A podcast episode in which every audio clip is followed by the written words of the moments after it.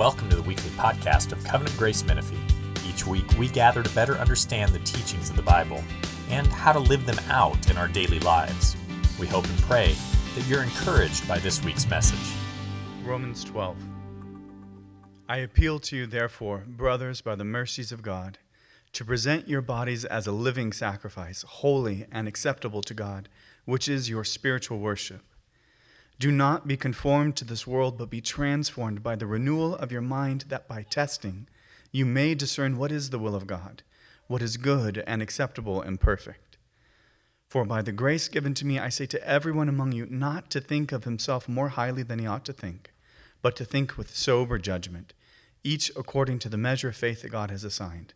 For as in one body we have many members, and the members do not all have the same function, so we, though many, are one body in Christ, and individually members of one another. Having gifts that differ according to the grace given to us, let us use them. If prophecy, in proportion to our faith, if service, in our serving, the one who teaches, in his teaching, the one who exhorts, in his exhortation, the one who contributes, in generosity, the one who leads with zeal, the one who does acts of mercy with cheerfulness. Let love be genuine. Abhor what is evil, hold fast to what is good. Love one another with brotherly affection, outdo one another in showing honor. Do not be slothful in zeal, be fervent in spirit, serve the Lord. Rejoice in hope, be patient in tribulation, be constant in prayer. Contribute to the needs of the saints and seek to show hospitality. Bless those who persecute you, bless and do not curse them. Rejoice with those who rejoice, and weep with those who weep. Live in harmony with one another. Do not be haughty, but associate with the lowly. Never be wise in your own sight. Repay no one evil for evil, but give thought to do what is honorable in the sight of all. If possible, so far as it depends on you, live peaceably with all. Beloved, never avenge yourselves, but leave it to the wrath of God, for it is written, Vengeance is mine, I will repay, says the Lord. To the contrary, if your enemy is hungry, feed him. If he is thirsty, give him something to drink. For by so doing, you will heap burning coals on his head. Do not be overcome by evil, but overcome evil with good. This is the word of the Lord. Good morning. Let us pray as we get ready just to receive the word and receive the message. So let's pray. Heavenly Father, we thank you for this day. We thank you for this, this building. We thank you that you allow us to gather with your people. You have given us a common faith that we come together to be strengthened by one another through the gifts that you've given us. And so I ask, Heavenly Father, if there's anybody in here who maybe has any anxieties, any temptation right now, feeling maybe like an outsider and didn't feel welcome, will you please help them to calm down and to, to feel welcomed by you? Will you let your presence through your Holy Spirit be known right now? Will you, Holy Spirit, fall fresh on us right now, fill us and control us? Do the work of ministering to us through your word Open our hearts' eyes to understand the calling that you have for us, the hope that you laid up for us in the heavenly places, guarded by our faith, guarded by the Father, according to the gospel, according to what Jesus has done. Bless us this morning through the preaching of your word. Please, Holy Spirit, fill us up, prepare us. We praise things in your name. Amen. So, as I was preparing for this message, I was thinking about an intro and I was thinking about my kids. You know, I have three young kids, and one thing with having young kids is you have to do a lot for them. You have to feed them when they're really young, when they start eating. You have to brush their teeth. And one funny thing is, I notice when I'm feeding my kids or brushing their teeth, I do the same thing. Like my mouth mimics their mouth. Like as I'm putting the spoon to their mouth, I'm like this. You know, or as I'm brushing their teeth, I'm like this for no reason. I'm just mimicking everything that they're doing. Have you guys found yourself doing that? Or like if you're around a happy person, like you might be mad. You see somebody smile, you just smile, and you're like, why am I smiling? I'm angry. What am I doing? Now, but the reason why I say that is because I think there's a biblical principle in the way that we mimic the person that we see. You know, Scripture calls us to look to Jesus. As we run the race, He calls us to look to Jesus, the author and finisher of our faith. And then even in 1 John chapter 3, it says, as we see Him in His second coming, as He comes back, as we see Him for who He is, we will become like Him. And so there's this biblical principle that whoever we're looking at, we actually become like. Whoever we look at, we actually imitate. And the reason why I'm saying this is because our passage of Scripture today is going to call us to imitate Jesus in the way that he embraces and welcomes his enemy and those who hate him and are sinners. And we are called to imitate Christ the exact same way that he did when he was on earth. And I say this is because I've seen kind of a pendulum swing the other way. Christians throughout the ages have been fulfilling this passage, loving their enemies as Christ loved his enemies. But I've seen this pendulum swing the other way where I think Christians are getting tired of doing that. And we're kind of looking at the world and going, man, look how they, how they fight. That seems a little more effective. Let's fight like them. And instead of being humble and patient and kind and forgiving our enemies, I'm hearing a lot of Christians talking about, like, hey, we need to fight back. Hey, we need to stop being quiet. We need to. And we're starting to imitate the way the world fights. Have you guys seen that? And so I use this illustration as feeding my kids and I'm mimicking them with my mouth, and it's funny. But the reason why I say that is because whoever we look at as a church, we're going to start imitating them. And I think as a church as a whole in this area, I've seen us starting to imitate the way the world fights and the way the world challenges each other. And we're starting to look a lot more like the world rather than Jesus. And my goal today is to remind us of the commands that God has given us in His Word how to handle our enemies, how to interact with our enemies. And I know we know this, I know we know these commands, but I think a lot of us don't see why we should or need to be encouraged a little more. So, my goal today is to tell us kind of why, why we should do this, motivate us to do this, and then just encourage us and give us some things that we can do, some practical things on how to love our enemies. Amen? So let's go ahead and read our passage today, and then I'll, I'll pray for us. So we're in Romans chapter 12. We're starting in verse 14 and going through the rest of the chapter. It says, Bless those who persecute you, bless and do not curse them. Rejoice with those who rejoice, weep with those who weep. Live in harmony with one another. Do not be haughty, but associate with the lowly. Never be wise in your own sight. Repay no one evil for evil, but give thought to do what is honorable in the sight of all. If possible, so far as it depends on you, live peaceably with all. Beloved, never avenge yourselves, but leave it to the wrath of God. For it is written, Vengeance is mine, I will repay, says the Lord. To the contrary, if your enemy is hungry, feed him. If he is thirsty, give him something to drink for by so doing you will heap burning coals on his head. Do not be overcome by evil, but overcome evil with good. Let's pray. Heavenly Father,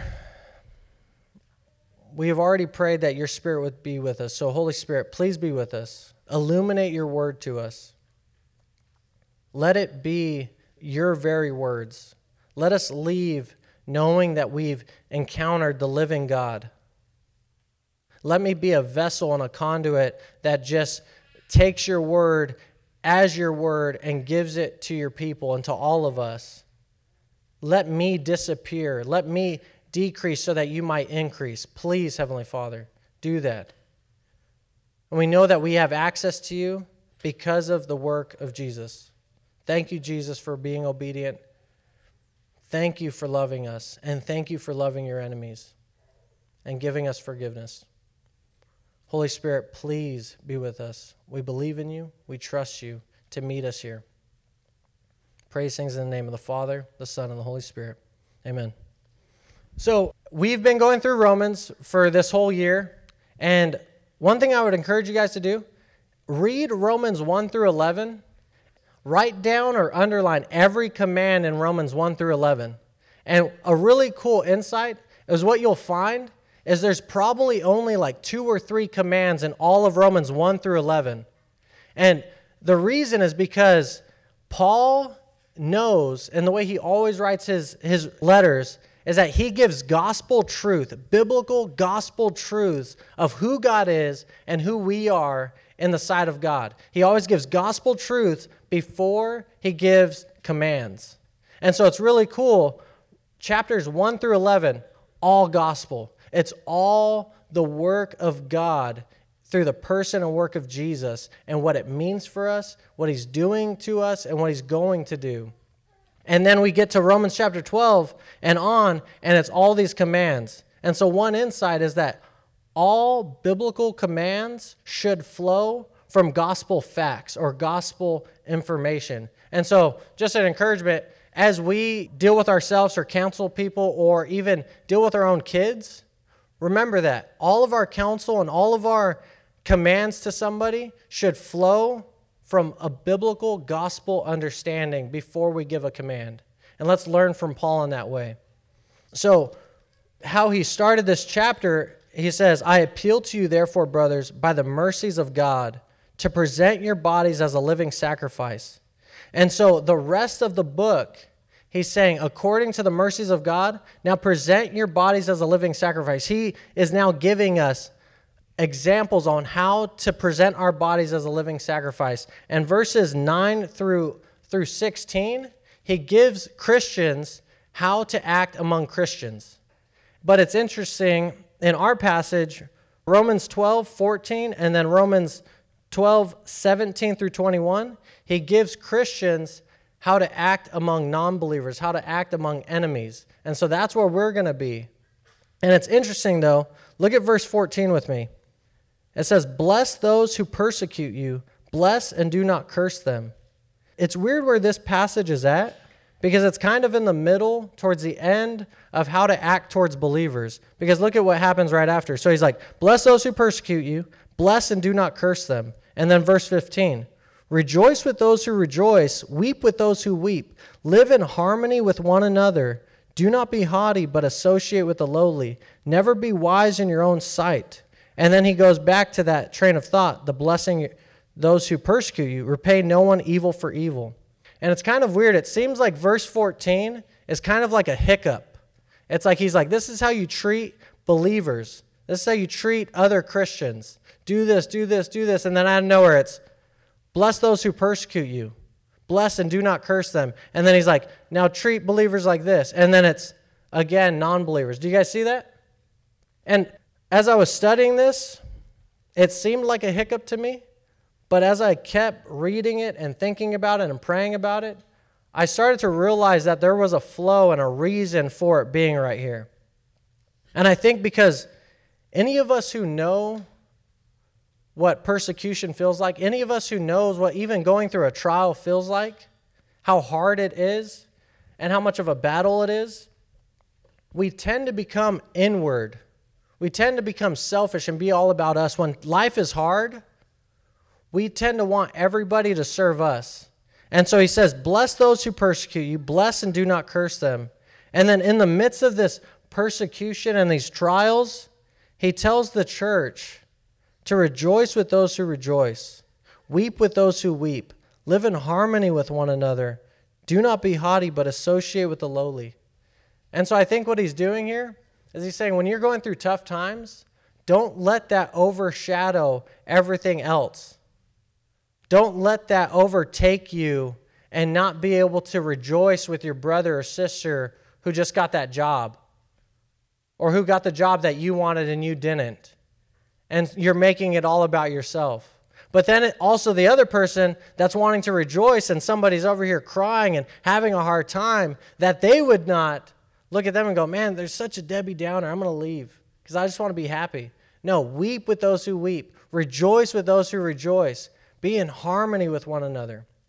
In 1 Corinthians chapter 12, just turn there with me. 1 Corinthians chapter 12, verse 26.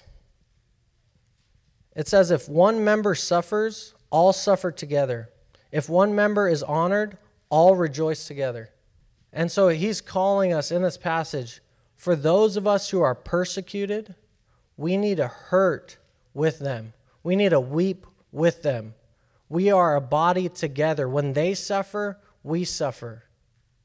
But when we're suffering, don't make it all about us. We still need to bless our enemies, bless those who are persecuting you, and rejoice with those who rejoice. We need to be like a body. When my hand hurts, I can't disconnect it. I can't stop my whole body from feeling it because it's a part of me. I think this is a correction that we need to have as a church that we need to be more like a body together. And the only way that that's going to happen is if we're in community. But yeah, so I think this passage he's he's flowing into how we suffer we need to suffer as a body. We need to rejoice as a body. We need to, as we're persecuted, do it as, as a body, not by ourselves. And then we're going to get to our main section. Look at verse 17.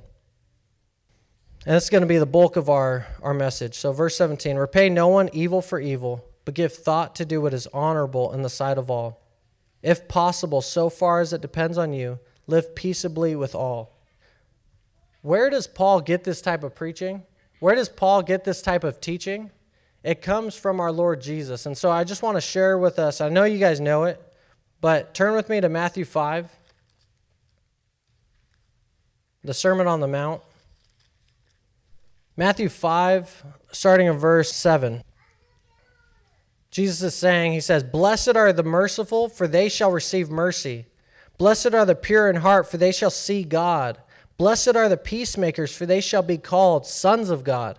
Blessed are those who are persecuted for righteousness' sake, for theirs is the kingdom of heaven.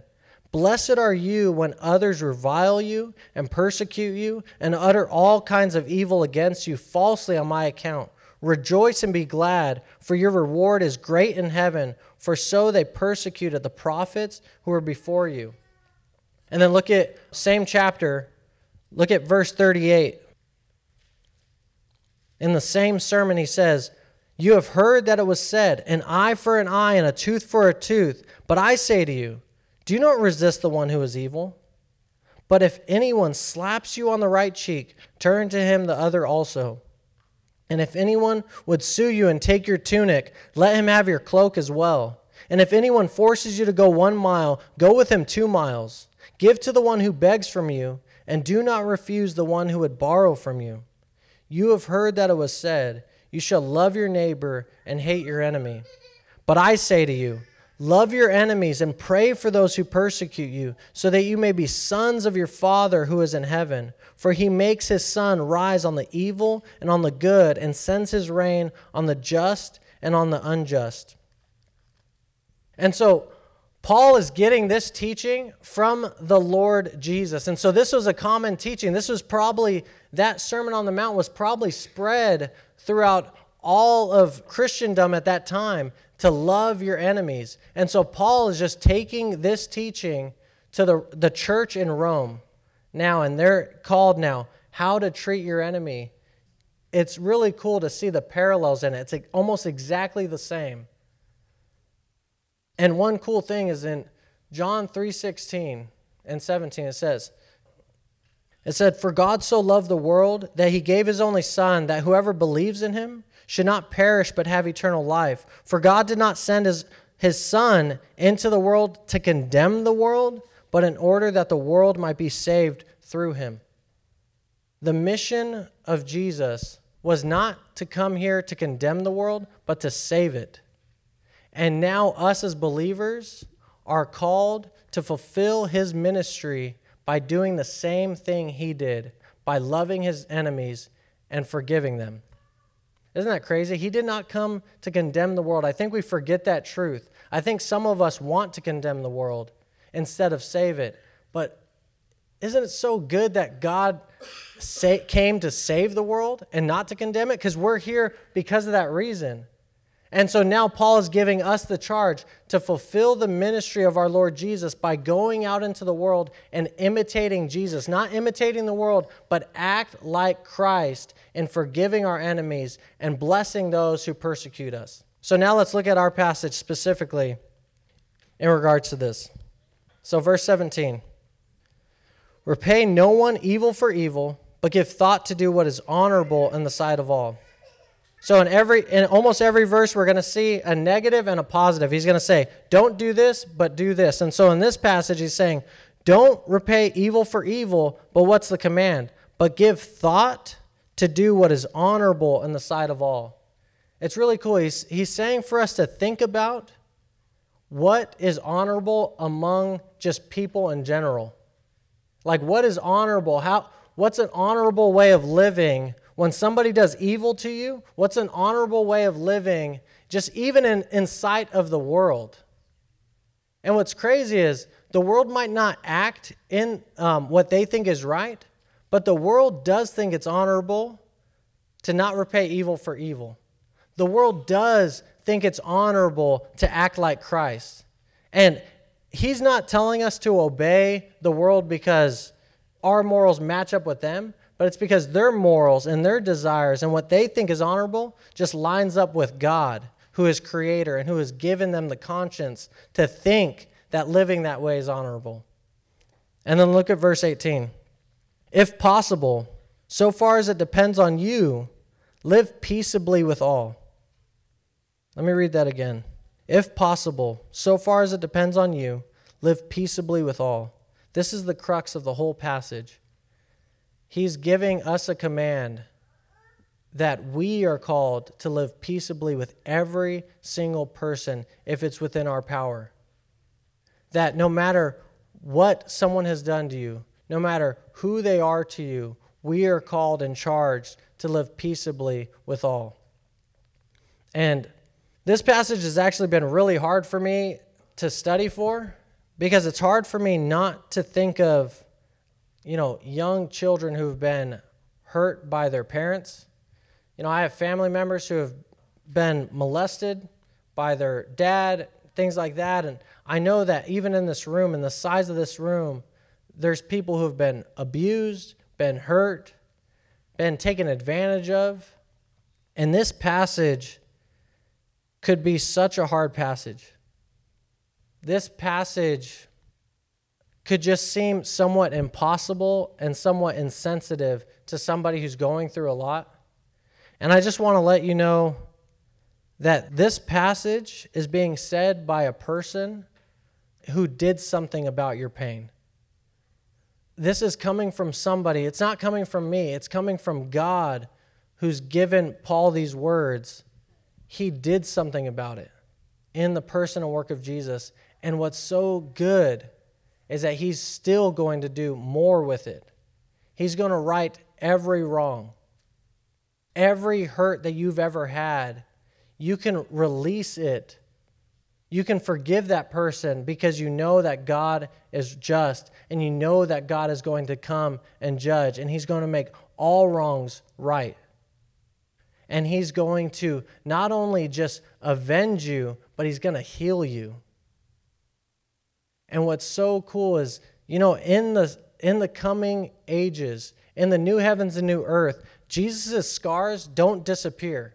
You know that he's going to have the, the holes in his wrist. He's going to have the hole in the cut in his side that we can look at and we're going to see it with new eyes and it's going to be something to worship and to praise God about. And what's so cool is even though there's a ton of hurt, in this room in our past, God's going to show you what He was doing. Our suffering and our hurt is not meaningless, He's doing something. And I just want to tell you that these words are coming from a, a God who loves you, cares for you, and knows exactly where you're at. And He's not leaving us alone to just deal with it.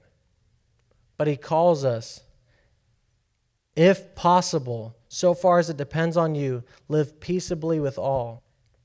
We are called to forgive and bless our enemy. And I know that could be hard for some of us who have real hurt and deep rooted hurt. But maybe I would encourage you, like Jesus, maybe pray for them today and ask God to open their eyes to the sin that they've committed and help them to see the grace and kindness of our Lord the same way that we got to see it.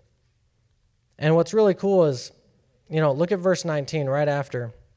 I think Paul, knowing that there's hurt, knowing that it would be hard to do this, verse 19, he says, Beloved, beloved, you know, his deep care for them, beloved, never avenge yourselves, but leave it to the wrath of God. For it is written, Vengeance is mine, I will repay, says the Lord.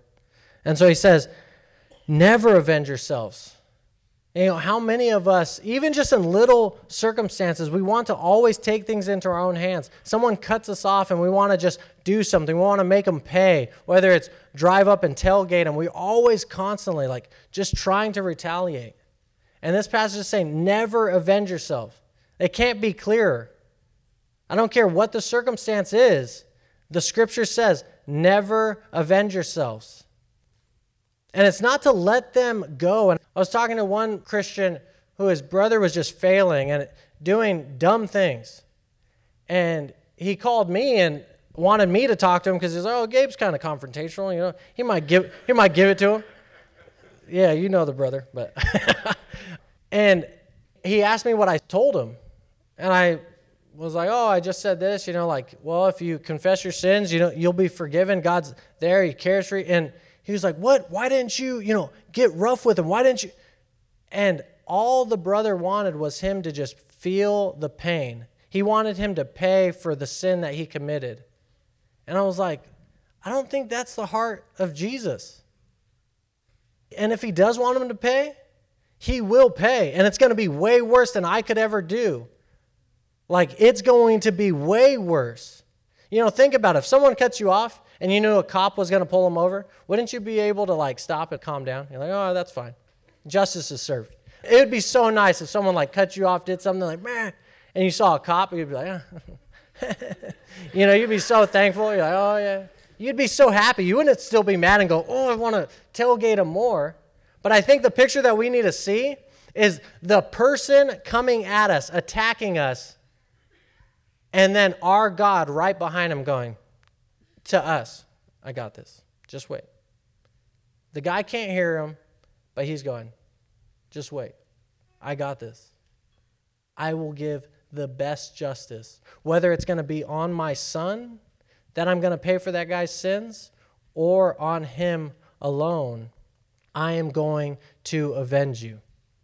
And I think we need to see that picture just like if someone was cutting us off and we saw a cop, how, how that would just relax us and satisfy us and help us not to retaliate. The reason why I think we retaliate is because we don't think there's a cop there. We don't think justice is going to be served. And we want to give them everything they deserve. And we want to make them pay. We want to make them feel it. And that is so unchristian. Let us trust in the sovereignty of God. Let us trust in the goodness of God that He's got it and He's got a perfect plan for it. Let us see that picture when somebody's wronging us, like the Father's right behind Him going, I got this. Just wait, be patient. And we can relax and enjoy the justice that's going to be served. Because God's got it, He's good. And seriously, if that person repents, let us rejoice. Let's not be like Jonah that's mad that God showed his loving kindness towards that city. But let us rejoice because they got the same thing we got. Let us rejoice because justice was still served. Jesus, who was perfect, innocent, he took all of it for them. And that's good enough. If God deems it good enough, that means it's good enough. We can't be more just than God. Do you know that?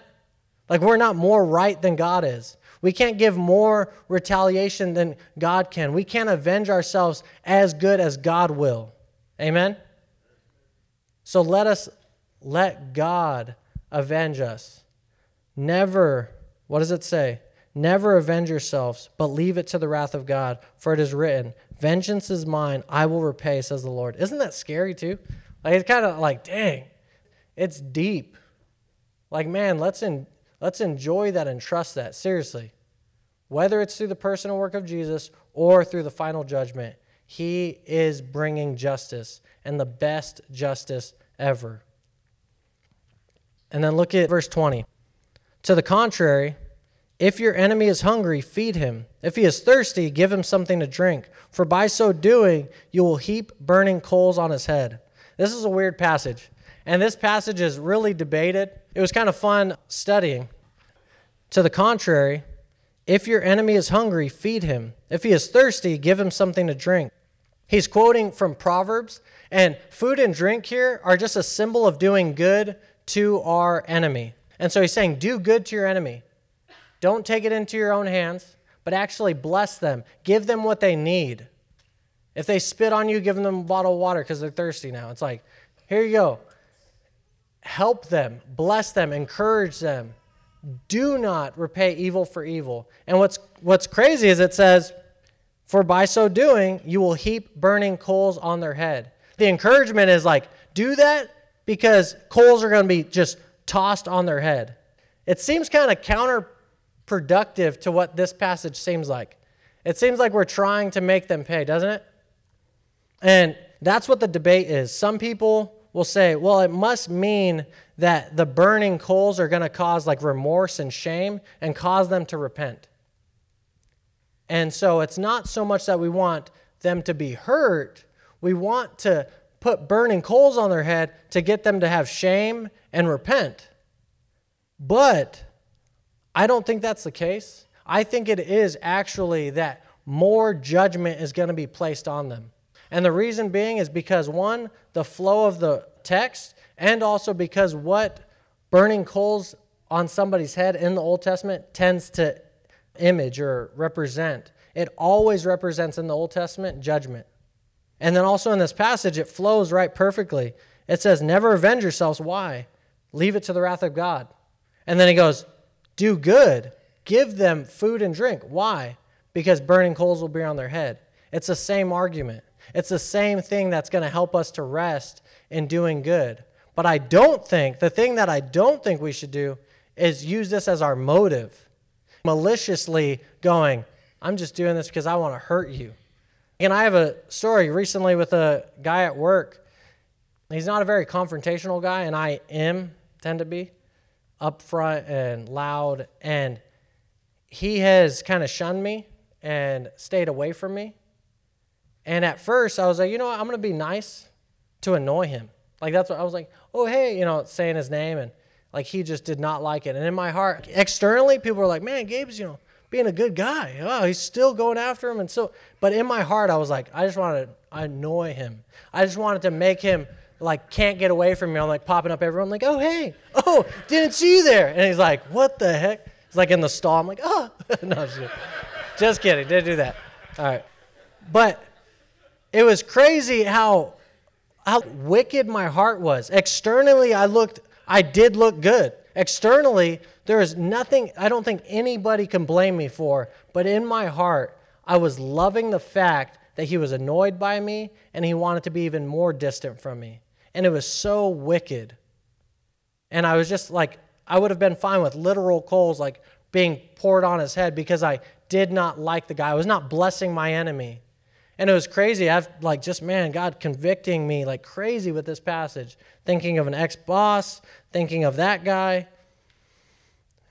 And it's so crazy because this week I did almost the exact same thing, but with my motives totally different. And it did change things. You know, we're not best friends and anything like that, and I think I still have more work to do. I'm trying to, if possible, so far as it depends on me, live peaceably with him. And I think I could do better. But man, I don't think the motive is to hurt. Leave that to God. But just know again, let us do good because if they do repent, man, praise God, we, we gained another sinner. But if they don't, hey, that's up to them, man, and they're heaping more judgment on themselves. We are called to return good for evil. And so let us heap burning coals on their head that would cause more judgment. Let's not do it with that motive in our hearts because that's going to be hard for us to balance. But let's do it trusting that God's going to do it. He's going to take care of it. And He calls us to be a part of his team by doing good and blessing our enemies. Amen. And then verse 21, it says, Do not be overcome by evil, but overcome evil with good. You know, we all know that this world was immersed in sin from the beginning of time when Adam and Eve disobeyed and ate the fruit of the tree of knowledge of good and evil. We were immersed in sin, and all of his descendants, all of us, have now been born in sin and guilt, unable to obey God's commands, unable to have a relationship with God, and we've become dead to him in a relationship with him. And we were now followers of the serpent rather than followers of him. And we have, just like JC was reading in Ephesians chapter 2, we have now taken basically the image of the serpent rather than the image of God. And we have obeyed that voice rather than the voice of God in the garden. And God now, through the work of Jesus, He sends His Son to overcome evil with good. And it's so crazy. Even as Jesus was confronted by Pilate, he's like, Are you a king? He's like, I am a king, but if my kingdom was of this earth, I would fight, but my kingdom is not of this earth. And so he, they did not physically fight. But what's so crazy is we are fighting back. We just have a different definition. We have a different mission. We have a different way of doing it. We're overcoming evil with good. And as we finish, I just want to show a couple ways how Jesus did that. This is what I really wanted to get to to encourage us. Look at Luke chapter 23. Luke chapter 23, starting in verse 32. So this is Jesus on the cross, and he was put in the middle of two other um, criminals. So it says, verse 32 Two others who were criminals were led away to be put to death with him.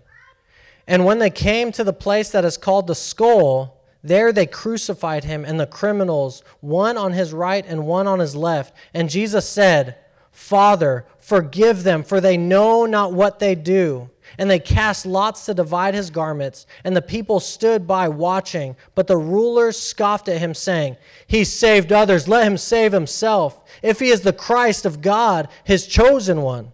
The soldiers also mocked him, coming up and offering him sour wine and saying, If you are the king of the Jews, save yourself. There was also an inscription over him This is the king of the Jews. One of the criminals who were hanged railed at him, saying, Are you not the Christ? Save yourself and us. But the other rebuked him, saying, do you not fear God, since you are under the same sentence of condemnation? And we indeed justly, for we are receiving the due reward for our deeds. But this man has done nothing wrong. And he said, Jesus, remember me when you come into your kingdom. And Jesus said to him, Truly I say to you, today you will be with me in paradise. Imagine being there with the disciples. Imagine being there with Mary.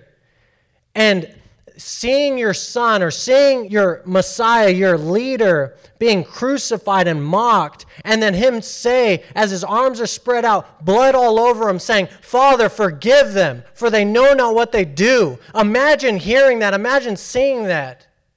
I would be so angry and I'd be like, What are you doing? They do not deserve that.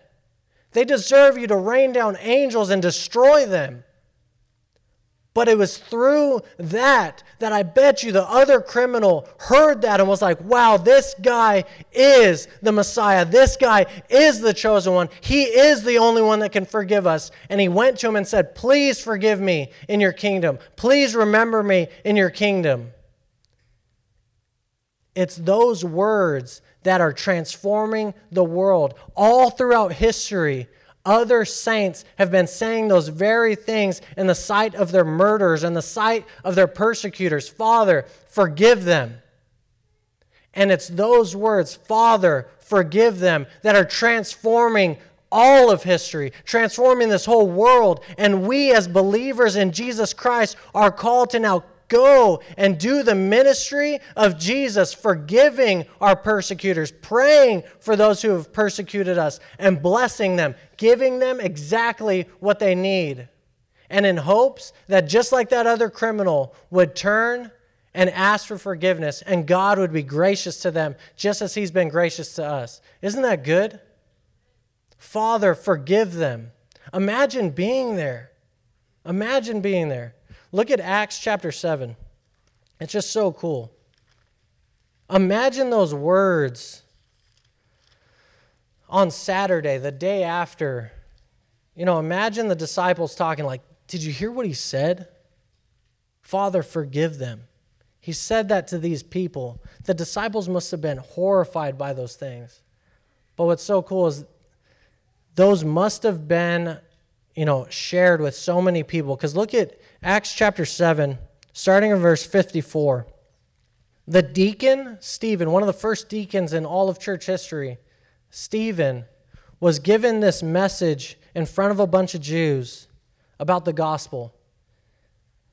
And it says in verse 54 Now, when they heard these things, they were enraged and they ground their teeth at him.